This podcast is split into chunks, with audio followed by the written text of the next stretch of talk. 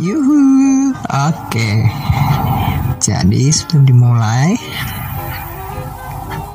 aku ngerekam ini bareng sama yang teasernya apa namanya? Bareng sama teaser amanah, jadi sama itu satu hari ya. Ya kebetulan pas kosong jadi langsung aja sikap. Oke, 1, 2, 3 dan halo semuanya, kembali lagi bersama Rido Roti di podcast Males, keren, asik dan penuh cerita. Oke, poles kaca teman-teman. Oh, ini podcastnya emang nggak ada faedahnya, nggak ada apapun. Tapi kalau misalkan teman-teman mendengarkan ini dan benar-benar merasa meaningless, ya sama, aku juga meaningless. Apalagi obrolan ini juga meaningless. Nggak serius. Jadi ini obrolan yang dimana teman-teman ini apa namanya, ini kan kalau biasanya podcast tuh kan ada 2 orang atau 10 orang gitu kan ya. Nah kalau aku sih jujur aja ya, mohon maaf ya teman-teman, aku tuh bukan tipe orang yang seperti itu sih teman-teman. Jadi ya mohon maaf ya teman-teman. Jadi aku ini tipenya orang yang partnernya pengennya sama seorang istri. Jadi nanti kita ngobrol, kami berdua tuh ngobrol tentang apa yang dulu kami berdua pernah lakuin, pernah pikirin, terus ya idealisme apa yang dulu kami pernah pikirin deh, pinginnya gitu. Tapi ya kebetulan sendiri ya udahlah, nggak apa-apa lah ya. Oke, tadi di awal udah di spoilerin ya tentang apa namanya. Ini kan rekamnya bareng tentang amanah ya teman-teman, dan kebetulan banget di hari yang sama. Jadi emang obrolannya tentang apa sih teman-teman? Nah, jadi ini obrolannya ini nggak penting. Ya serius nggak penting, karena ya literally teman-teman juga udah ngerti. Wah, mana kan gini mas, orang gini. Nah, oke. Jadi di teaser di awal tuh kita ada, aku ngobrolin bahwa amanah itu cakupannya luas, nggak cuman kita ngambil di jabatan suatu tempat atau ya orang, apa, kepercayaan orang pada kita itu terlalu sempit. Maksudnya dalam artian itu ya, gak seluas yang aku definisikan. Kenapa? Kalau misalkan tadi dengan pendefinisi tadi, yaitu pembatasnya adalah di, kalau misalkan aku, amanah, misalkan aku kerja di suatu perusahaannya, amanahku adalah pasti tempat kerja itu aku kerja. Nah, itu pembatasannya kan di situ kan. Padahal secara garis besar, secara apa namanya, di sudut pandang lain dengan sudut pandang yang berbeda-beda, teman-teman bisa melihat bahwa sebenarnya kita itu dikasih amanah itu nggak sebatas kerja di sana. Dari contoh tadi. Tapi lebih jauh dari itu, bagaimana cara kita bersyukur, bersabar, terus kita melaksanakan apa namanya, menjalankan ibadah dan sebaliknya. Oke, jadi gitu. Sebentar, ini aku like 1, 2, 3, 4, 5, 6. Oke, ini 6. Oke, seperti itu ya teman-teman.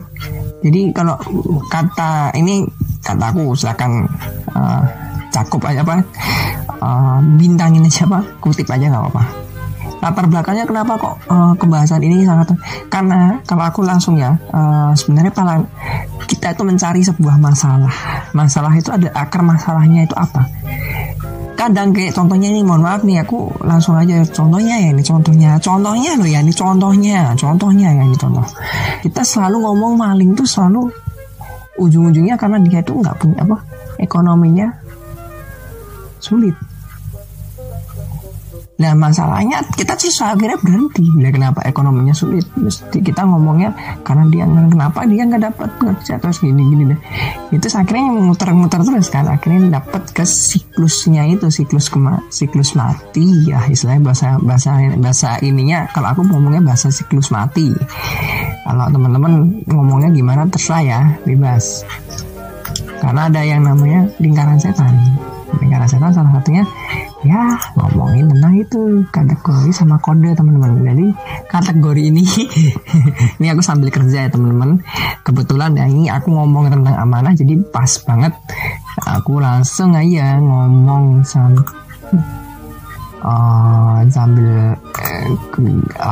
ngerjain kode sama kategori. Oke. Nah mas, nah sekarang kita ngobrol nih teman-teman. Loh masalahnya apa sih mas? Rumusan masalahnya seperti apa? Kadang kita itu nggak tahu batasan amanah itu seperti apa. Ya maksudnya batasan amanah kita tahu sih, tapi kita nggak tahu sebenarnya tuh amanah itu mencakup apa aja. Ya itu sebenarnya nggak terlalu penting sih. Makanya tadi bilang di awal bahwa podcast ini sebenarnya nggak penting, cuman teman-teman akan mendapatkan manfaatnya, faedahnya ketika teman-teman mendengarkan ini dengan gaya yang sama seperti gaya aku berpikir. Jadi nanti faedahnya seperti itu ya. Padahal juga ngaruh-ngaruh juga gitu di dalam kehidupan. Oke, jadi gitu ya. Jadi kalau misalkan tadi seperti tadi yang aku bilang, amanah itu seluas apa sih? Seluas apa? Nah, terus dengan kita tahu amanah itu sebenarnya kita sudah menyelesaikan semua masalahnya. Jadi di akarnya itu kita harus mencabut akarnya dulu, harus menjelaskan akarnya dulu. Oke, nah terus definisinya seperti apa? Teman-teman kalau misalkan nanyain definisi jangan ke saya ya teman-teman ya.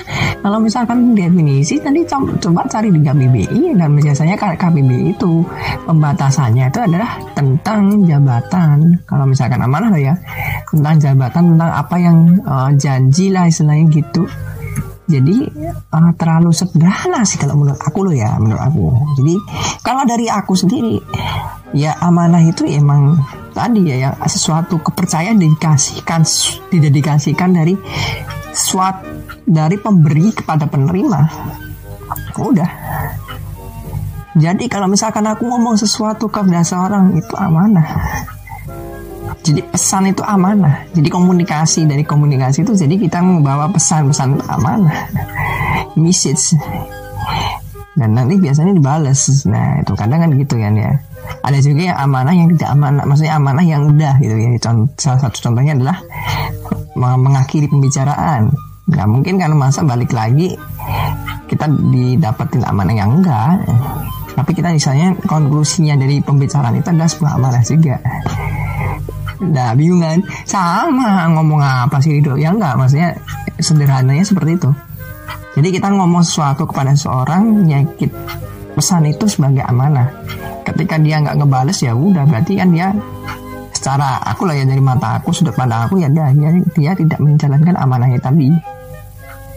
Makanya kalau aku nanya terus nggak ada yang jawab ya udah, berarti kan mereka udah nggak amanah gitu kan, dalam artian gitu.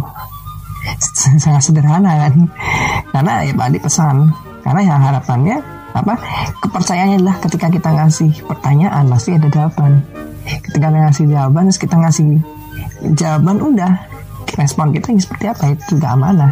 Oh ya kita dapat terus ternyata kita lakuin udah, kita amanah juga gitu. Sederhananya seperti itu dari sudut pandang aku.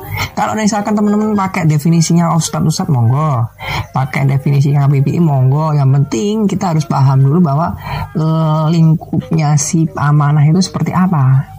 Karena kadang-kadang kita itu nggak tahu amanah itu seperti apa. Nah ini bahaya teman-teman, bahaya banget dong, karena tadi aku ini invoice. Jadi masalahnya di situ teman-teman. Jadi gimana caranya kita tahu kalau misalkan kita nggak tahu? Nah, kita harus cari tahu ya seperti itu. Apa sih ngomong apa tadi?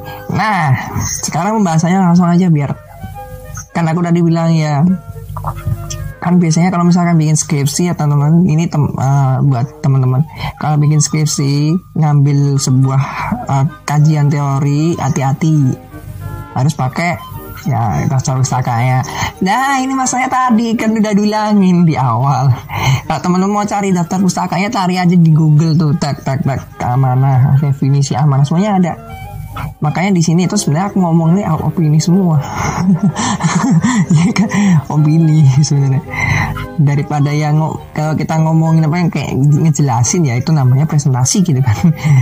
Ya, gimana caranya aku pengen deliver sebuah opini, tapi opininya itu yang literally opini yang tidak menggiring sih kalau aku loh ya. Aku lebih sukanya di situ. Ya, makanya kan di awalnya udah disclaimer. Daripada kita ngomongnya, "Wah, kajiannya apa? Apa teorinya gini." Terus kita deliver ke pembahasan, ternyata pembahasan itu kita mendeliver orang. Jadi kita membuat orang itu, "Oh, kamu harus seperti ini ya." Itu kalau agak sendiri nggak terlalu suka. Padahal tujuannya dari penulisan sebuah karya itu seperti itu, sebenarnya deliver seseorang. Karena yang aku takut adalah ketika kita deliver tapi dia tidak tahu kalau dia itu sedang di deliver. Dia tahu kalau dia itu sedang di deliver tapi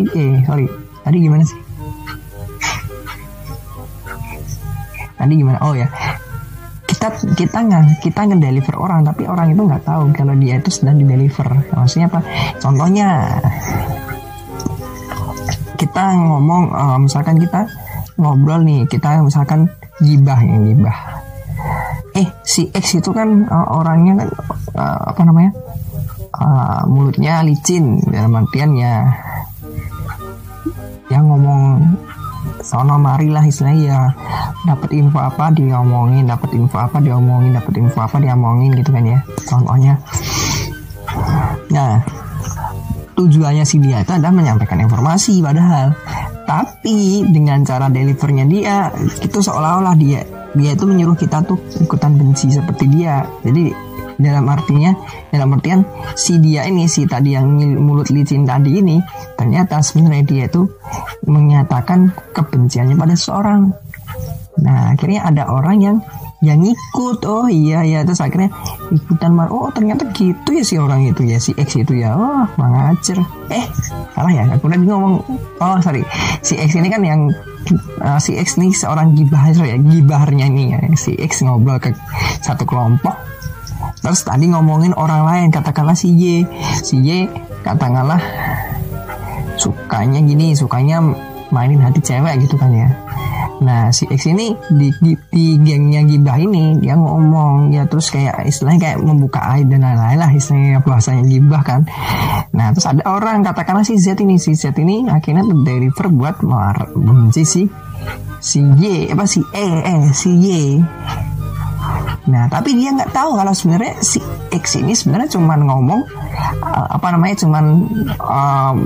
ngasih tahu kalau dia tuh benci sama seorang, tapi dia nggak nyuruh orang lain untuk benci juga sama seperti dia gitu. Cuman ya kayak kalau dalam bahasa psikologi, mau maaf ya kalau misalkan ada teman-teman gue yang psikologian mau dengerin, kalau aku dulu tuh dikasih tahu kalau misalkan ada sesuatu emosi yang dipendem, dipendem ya keluarin aja. Biasanya kalau misalkan teman-teman dobrak pintu dan lain-lain itu emang menurut kacamata psikologi yang aku baca itu wajar karena dia sedang mengeluarkan emosi yang selama ini disimpan. Nah ya kayak gitu. Salah satu si X ini yang melampiaskan emosinya itu dengan cara seperti itu. Malah si Z ini ikut-ikutan si X, teman-teman dengerin ceritanya si X ya kelar deh ya, seperti itu salah satu contohnya teman-teman. Nah terus apakah ini salah ya, aku langsung jawab ya tergantung. Maka dari itu dengan definisi tadi kita bisa menjelaskan semua hal bahwa ternyata aku mau ngecek dulu, udah kelar belum nih? Ada aman belum nih? Belum aman, Oke, biaya layanan, media, transaksi, media. Oke.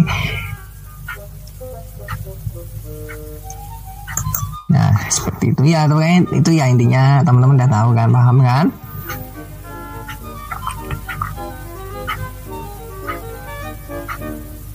Oh ini belum, ini cek dulu. Oke, untungnya ketemu semuanya coy. Invoices. Jadi kayak gitu teman-teman, kalau aku loh ya, kalau aku memandangnya seperti itu. Kalau misalkan teman-teman punya pandangan yang berbeda, monggo kita sharing-sharing aja. Apalagi kalau misalkan teman-teman mau ngecat di apa, mau komentar, monggo. Kalau aku sih dari situ, ya tadi itu yang dari geng Gibahar tadi. Nah terus gimana Mas Rido dengan amanah dan tadi dan lain-lain gitu ya? Kalau aku sih melihatnya dari sudut pandang otomatis. Kenapa aku makanya di teaser tuh aku ngomong perubahan sekecil apapun sebenarnya kita tuh dikasih amanah. Kenapa? Karena aku selalu kalau dalam matematika tuh selalu kalau bisa tuh jangan selalu memandang suatu besaran, tapi pandanglah suatu perubahan. Karena kalau perubahan itu lebih bisa dibandingkan secara real dibandingkan kalau membandingkan sebuah besaran yang tidak sama, yang jelas tidak sama. Sebenarnya nggak gitu juga sih, tapi lebih ke gini. Kalau misalkan ada suatu kita punya variabel banyak gitu kan ya, terus ada menyatakan sebuah nilai, ya udah gimana caranya itu kan dia sama ya sebenarnya. Karena aku lebih nggak suka membandingkan orang itu, karena IQ itu nggak suka, karena IQ itu tergantung waktu. Jadi aku selalu ngomong orang itu lebih pinter dalam segi IQ kalau perubahan IQ-nya itu kenceng. Jadi pas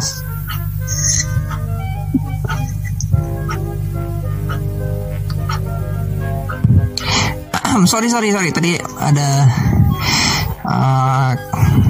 ngecek di rumah kan karena kosongan, jadi takut gak ada orang kan, di luar kelihatan orang, gak ada orang gitu. Oke, balik lagi. Ntar aku baca dulu.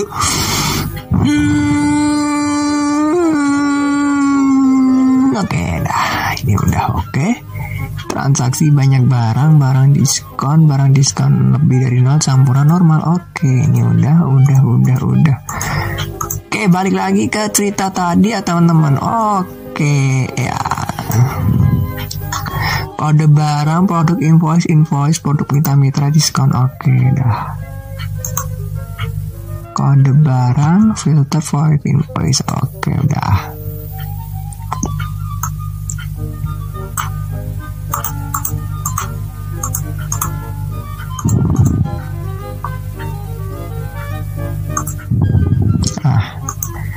Oke, ini udah kelar.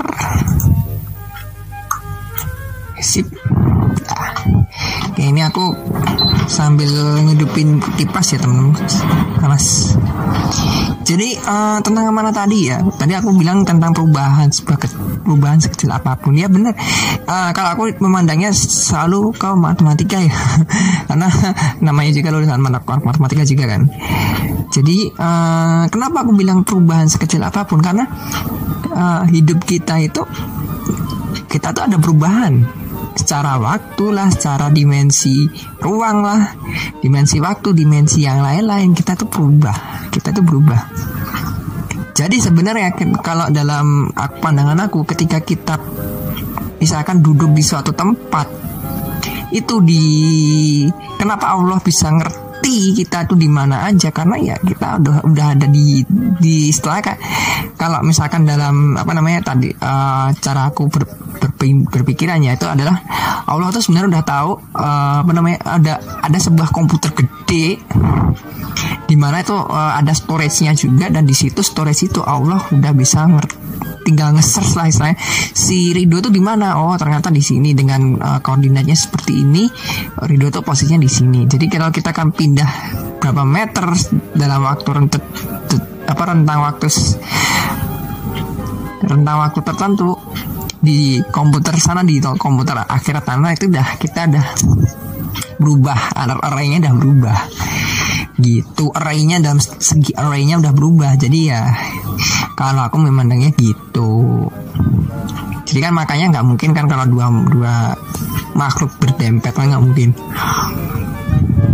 gitu kalau aku, karena tadi seperti kalau aku memikir seperti itu kan, maka dari itu sebuah perubahan kecil itu pasti ada sesuatu hal yang kita bisa manfaatkan di situ. Maka ya kenapa kalau misalkan teman-teman dengerin di podcast sebelumnya, manusia itu dalam kerugiannya karena perubahan waktu itu sangat berpengaruh.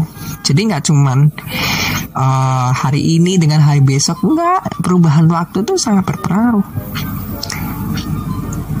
Dan makanya semua seorang itu bisa rugi karena emang rugi sebenarnya. Wah ngantuk nih. Terus ditinggal sampai jam 9. Ya udahlah nggak apa-apa ya. Gitu. Oke. Oke, paham teman-teman. Oke, jadi seperti itu. Nah, kenapa kok ya?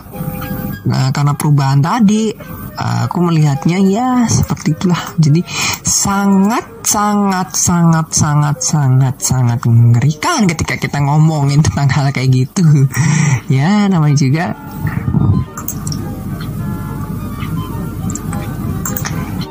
juga ya seperti itulah namanya hidup ya teman-teman ya. Ya udahlah ya, nggak apa-apa ya. Oke, jadi amanah itu kalau di mata aku sendiri ya itu sangat luas banget. Kayak saking luasnya sampai kita tuh nggak tahu amanah itu seperti apa dan banyaknya seperti apa gitu. Jadi ya siap-siap aja teman-teman kalau misalkan punya amanah. Sebenarnya teman-teman hidup itu punya amanah gitu. Dan amanahnya pada Allah ya adalah kita beribadah. Salah satu suratnya adalah Az-Zariyat ayat 56 kalau nggak salah. Kalau salah ya udah 56 atau 54 lupa ya. 56 ya guys. Inna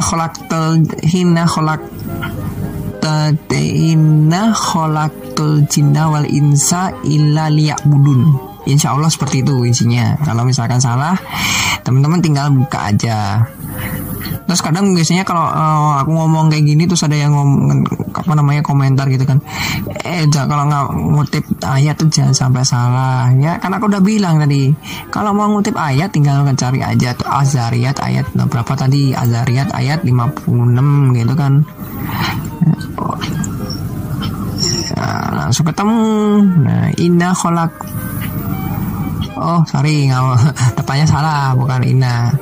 Wama kholaktul jinna wal insa illa liya'budun. Dan aku tidak menciptakan jin dan manusia melainkan agar mereka beribadah kepadaku. Tuh. Ambil aja pakai kata-kata pakai ayat ini. Maka dari itu kita tuh udah dikasih amanah. Amanahnya apa? Beribadah. Ya tadi balik lagi kita tuh ada sebuah kita tuh ada perubahan. Jadi nggak cuman detik ini dan kita tuh nggak ada ibadah. Kita tuh ada ibadahnya. Ibadahnya apa ya? Itu tadi semua kegiatan kita itu sebenarnya kita itu ibadah. Tergantung definisi ibadahnya seperti apa. Nah kalau misalkan teman-teman pakai definisinya ustadz monggo ya, berarti omonganku selanjutnya tuh nggak nyambung. Definisi ibadah, yo kita sambil buka nih mumpung udah.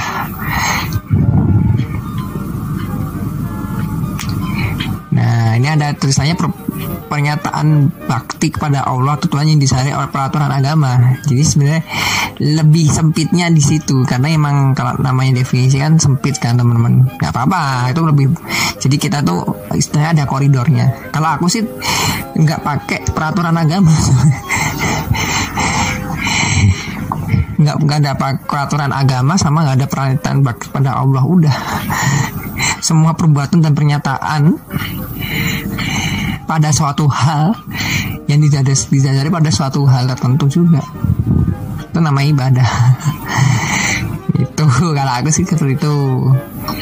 Jadi lebih kalau aku sih kalau biasanya mendefinisikan sesuatu itu emang dibikin luas dulu biar kita tahu, oh ini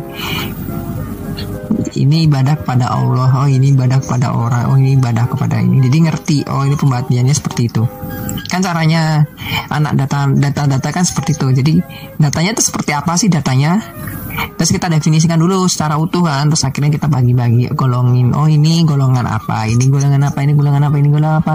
Muncullah sebuah definisi yang lebih rinci gitu. Jadi kalau misalkan sejak awal kok yuk kayak gini-gini ya, itu udah tadi dia bilangin dari awal gitu, nggak usah. Nah ini ada juga definisi maksiat apa.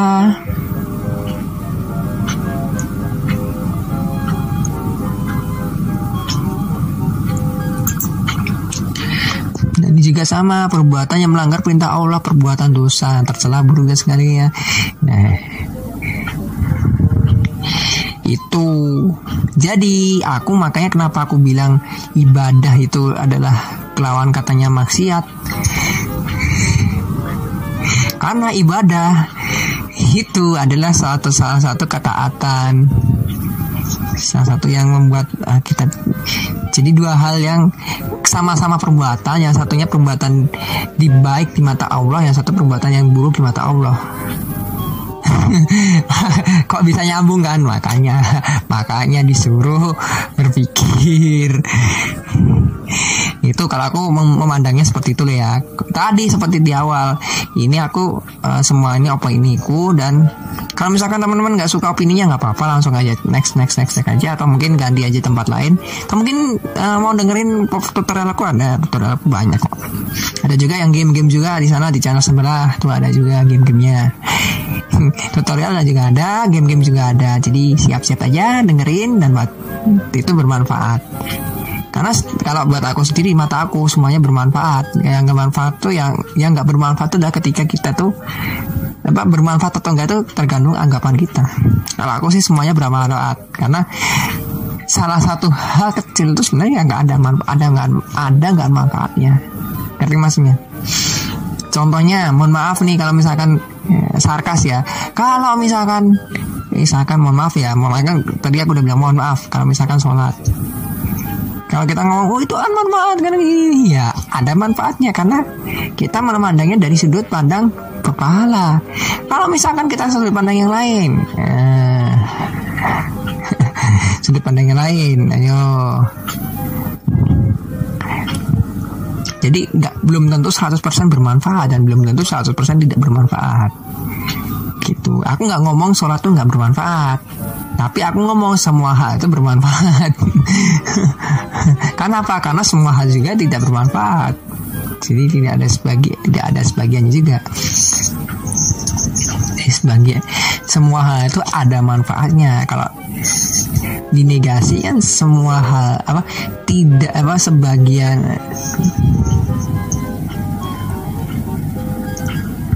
Semua hal itu ada manfaatnya. Kalau dinegasi, sebagian negasinya gimana sih? Aku lupa. Semua hal, jadi sebagian hal ada manfaat, ada itu berarti jadi seluruhnya tidak ada seluruh. Sebagian hal itu apa namanya ya, itu tadi aja lah ya.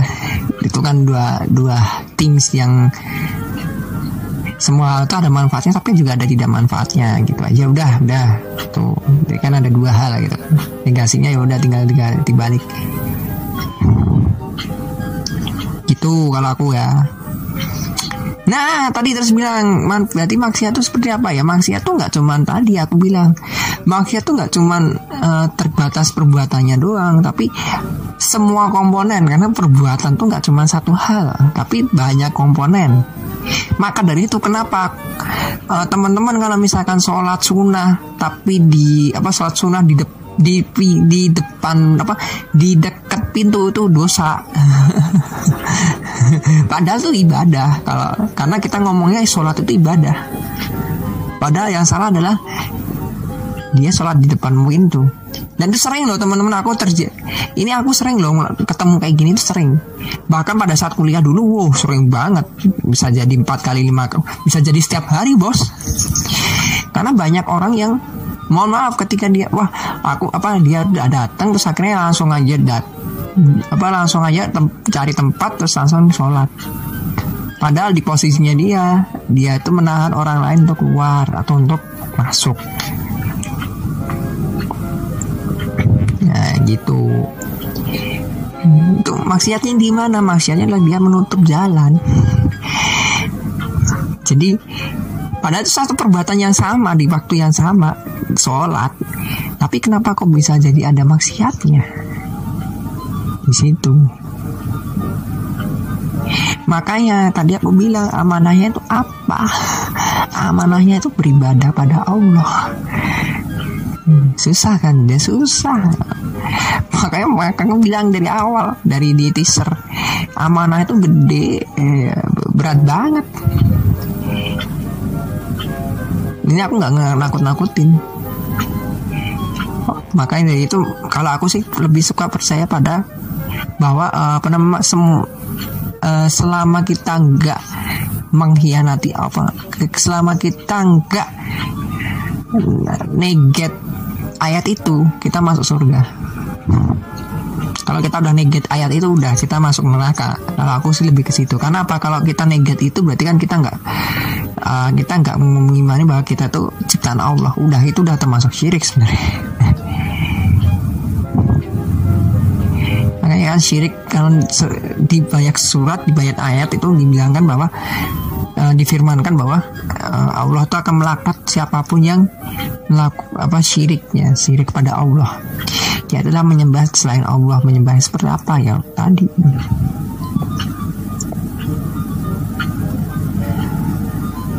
Makanya kalau misalkan teman-teman bermaksiat, ya jangan sering bermaksiat, tapi ingat juga Allah masih mau mengampuni kamu bermaksiat. Tapi kalau misalkan teman-teman syirik, ya udah kelar. Itu menurut agama Islam. Kalau menurut agama yang lain aku nggak tahu. Tapi menurut agama Islam tuh kamu harus paham, oh iya ini batasannya seperti ini, batasannya seperti ini. Makanya jangan kalau aku selalu ngomong itu dah, jangan takut dosa. Tapi kamu harus takut kalau kamu nggak bisa memanen pahala. Itu bahaya. Kalau kamu bisa memanen pahala, bisa memenuhi sebuah pahala, langsung ke langkah kedua. Jangan sampai kamu takut kamu nggak bisa ngurangi jangan sampai kamu nggak bisa ngurangin dosa. Ngurangin, aku nggak ngomong ngilangin, ngurangin berarti ya berarti suatu saat nanti bisa jadi kita masih melakukan maksiat gitu. Maka dari itu dulu aku pernah bikin satu hal, di kuliah dulu tuh aku pernah bikin. Yang benar yang mana? Mengurangi dosa atau menambah pahala? Tapi komponen lainnya tetap sama. Maksudnya apa? Kalau misalkan kita meningkatkan pahala, dosanya tetap sama aja. Kalau kita menurunkan dosa, pahalanya sama aja. Yang benar yang mana? Kalau aku langsung tak jawab. Yang benar adalah yang mengurangi dosa, tapi pahalanya tetap. Kenapa? Secara matematis, kalau misalkan sebuah fungsi menuju tak terhingga itu konvergen, itu nilainya kalau konvergen kan, kalau misalkan sebuah deret kan, kalau misalkan dia konvergen kan ada nilainya. Itu ada pelajaran di kelas di kalkulus. Kalau divergen kan nilainya nggak ada, nilainya kan hingga. Kalau divergen kan nggak pakai hingga, Pak. Ya limit hingga ya. Limit hingga berita hingga. Kalau limitnya kalau misalkan barisannya kalau deretnya konvergen maka dia ada nilainya. Nah, maka dari itu kalau misalkan grafiknya tuh lurus, grafiknya tuh datar, dia kan konvergen ke satu titik, tapi secara barisannya kan konvergen, tapi deretnya nggak konvergen. Kenapa kok nggak konvergen? Karena kalau misalkan teman-teman jumain itu semakin gede, ya akibatnya nggak mendapatkan nilai tak hingga. Maka dari itu salah satu teoremanya kan juga ada barisan kalau di darat sebuah darat dikatakan konvergen kalau perubahan rasionya itu rasio salah satunya itu adalah rasio antar sukunya itu kurang dari 1 secara mutlak ya, rasio mutlak antar sukunya itu kurang dari 1 karena itu kan sama dengan 1 kan ya, akibatnya dia divergen. Kalau divergen ya salah satu kemungkinannya adalah dia nilainya tak hingga. Nah ternyata yang satunya tadi dosanya dikurangin. Nah karena dosanya dikurangin kan nilainya konvergen. Kenapa? Karena semakin kecil. Semakin kecil mungkin bisa jadi R-nya kurang dari 1. Karena R-nya kurang dari 1 ya udah berarti kita bisa menilai bahwa dia itu konvergen. Konvergen ke suatu angka. Ketika suatu angka ketika nilai tak hingga dikurangi nilai yang berangka nilai bernilai itu hasilnya ada tak hingga. Tuh. Maka dari itu aku selalu bilang kalau bisa yang pertama kali teman-teman lakuin adalah itu. Makanya apa hubungannya sama tadi? Jangan takut kamu berbuat dosa, tapi takutlah kalau kamu nggak bisa menuai pahala. Karena kalau misalkan menuai pahala berarti kan dosanya pahalanya berkurang. Dosanya tetap. Bisa jadi dosanya nambah. Tapi yang penting pahalanya kurang. Karena pahalanya kurang ya udah. Negatif tak hingga kan. Gitu. Nah dari itu jangan takut untuk berdosa ya. Takutnya justru ke situ. Kan banyak kalau di Ustadz ngomongnya takutlah akan amarahnya Allah lah. Masalahnya kita tahu Allah tuh marah seperti apa? Nggak tahu kan, kita nggak tahu juga. Murkanya Allah kita nggak tahu, tapi yang kita bisa tahu adalah yang tadi. Oh, aku melakukan ini, hari ini aku berdosa. Aku harus bisa mengurangi. Ya, banyak orang yang takut dosa, harusnya takut sama Allah ya, bukan takut sama dosa. Karena takut sama murkanya Allah kan nggak akhirnya kalau bahasanya itu disologisme ya, Jadi karena ini ya akibatnya ini, karena ini akibatnya ini, karena ini akibatnya ini kan ujungnya ke sana gitu kan. Kalau aku sih lebih ke takutnya sama Allah. Dan ketika Allah nggak ngasih rahmat ke kita ya udah kelar. Kalau Allah ngasih rahmat ke kita, ngasih rezeki buat kita ya kita masih bisa melakukan, kita masih bisa dikasih kesempatan lagi, balik lagi amanahnya, berarti kita dikasih amanah. Amanahnya seperti apa ya, tadi beribadah. Makanya kalau aku dari situ ya, misalkan teman-teman aku takut sama dosa ya udah nggak apa-apa. Aku nggak ngomong salah, makanya aku bilang kalau aku sih lebih ke ngomongnya jangan takut dosa, tapi takutlah ketika kamu nggak bisa menuai pahala. Ketika kamu sudah bisa menuai pahala, jangan sampai kamu nggak bisa ngurangin dosa. Nah itulah kenapa terus akhirnya disimbolkan ke sana. Kalau bisa pahalanya pahalanya tetap. Kalau dikasih 2 kemungkinan itu, pilihlah pahalanya tetap tapi bisa ngurangin dosa, pasti Allah ngampunin. Tapi kalau misalkan pahalanya meningkat, dosanya tetap ya tahingga kurangi tahingga. Belum tentu tahingganya yang ke kiri aman lebih gede, belum tentu. Dan itu banyak.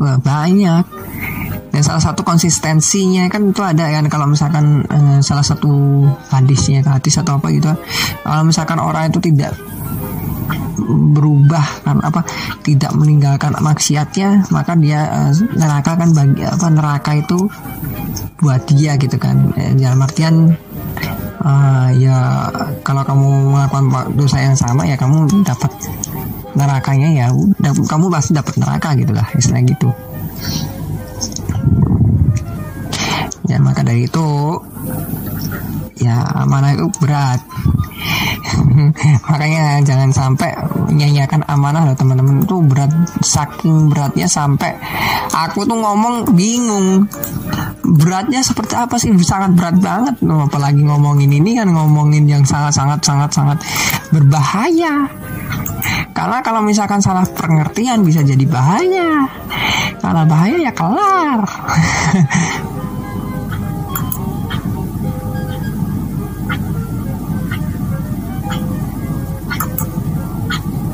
gitu. Jadi simpulannya apa ya? Simpulannya adalah amanah itu mencakup tentang bagaimana kita dikasih kepercayaan dari orang, tapi lebih dari itu. Jangan sampai kita tuh dikasih amanah, entah itu dari manusia, entah dari Allah, tapi kita sia-siain. Dan selama ini kita tuh sebenarnya selalu menyanyiakan amanah. Aku sendiri juga sama, aku juga menyanyiakan amanah. Emang karena ya langsung aja aku ngomong kan gitu kan. Emang aku nggak bisa amanah gitu. Tapi aku sadar kenapa? Dengan aku mengerti, oh aku punya kesalahan, aku bisa memperbaiki di situ. Itulah mengapa Allah lebih mengampuni dosa-dosa orang yang mau berubah menjadi diri lebih baik dibandingkan orang yang lebih sering beribadah tapi nggak pernah mengubah dosanya gitu. Oke. Makasih yang udah dengerin podcast yang gak jelas ini. Jangan lupa like, share, dan subscribe. 40 menit bayangin, sambil ngobrolin tentang hal-hal yang gak jelas kan udah dibilangin. Nyesel ntar kalau teman-teman dengerin. Tapi kalau misalkan teman-teman seneng sama podcast ini, jangan lupa like, share, dan subscribe seperti biasa. Nama aku Rido dari Ridolaki. Dan ikutin terus video-video dari aku. Dan salam roti semuanya. Bye-bye. Thank you.